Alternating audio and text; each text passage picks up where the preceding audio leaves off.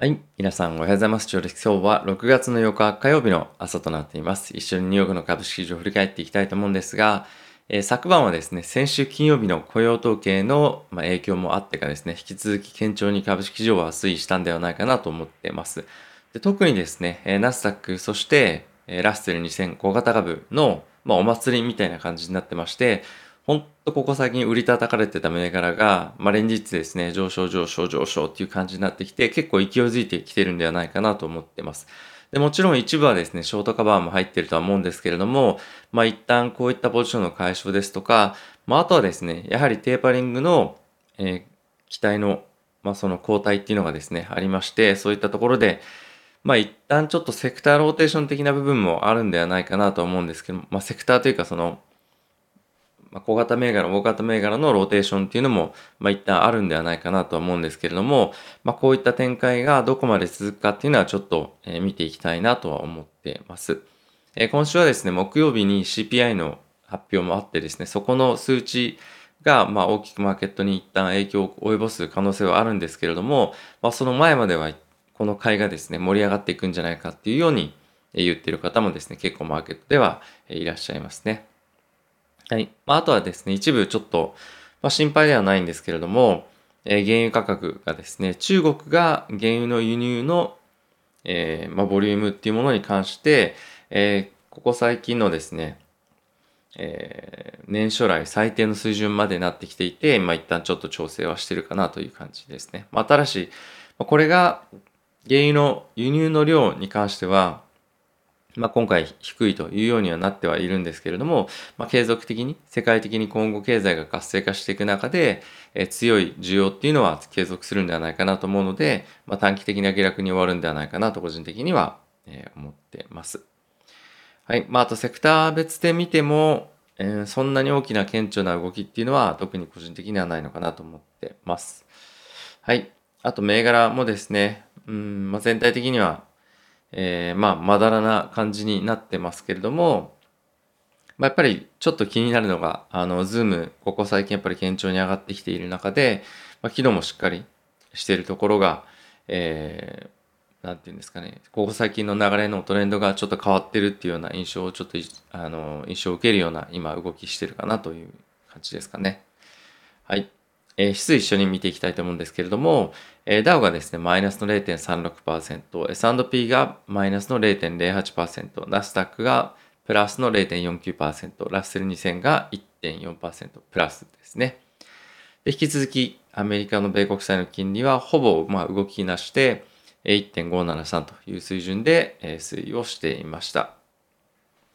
まあ、今後本当にこの金利がえ鍵を握るというような展開が続くとは思うんですけれども、まあ意外とというかもう全然動かないんですよね。あの雇用統計で一旦下がったりはしたんですけれども、まあ、また同じようなこの1.57後半、1.5後半とか1.6前後で推移していて、なかなか物価上昇っていうのの期待がですね、高まっているにもかかわらず、まあ、動いてないと。まあ、ちょっとこれは少し気になるというか、どっかのタイミングで反動とかっていうのが来るんじゃないかっていうのは少し怖いなと思っています。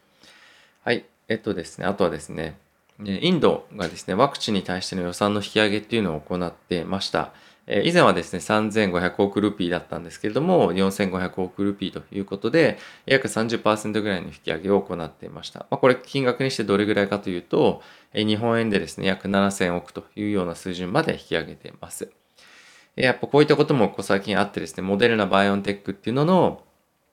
え、非常に株価、えー、堅調でしたね。特にモデルナはですね、ヨーロッパの方とカナダでコロナのワクチンの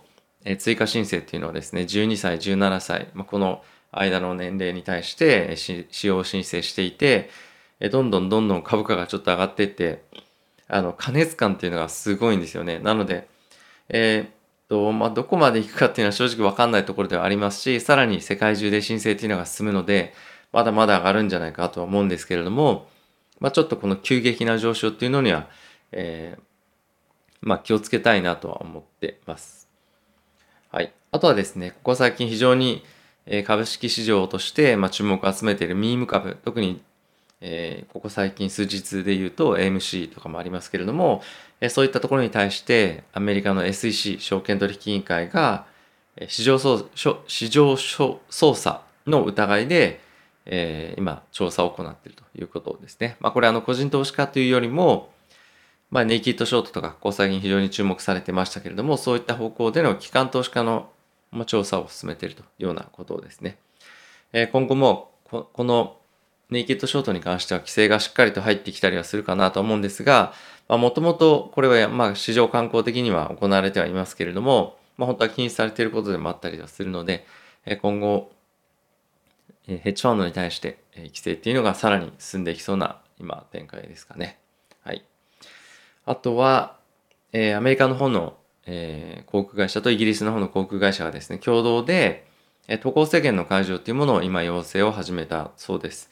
え、もう1年以上にわたってですね、この渡航制限っていうのを行ってはいるんですけれども、ま、これ結構非常に重要な、ま、これらの企業にとって重要で、特にイギリス側に関してはですね、国内の経済が回復していない中で、この国際間の移動っていうのができるようにもしなればですね、この航空会社に関しては非常にポジティブな材料になってくるので、え、ま、重要な今この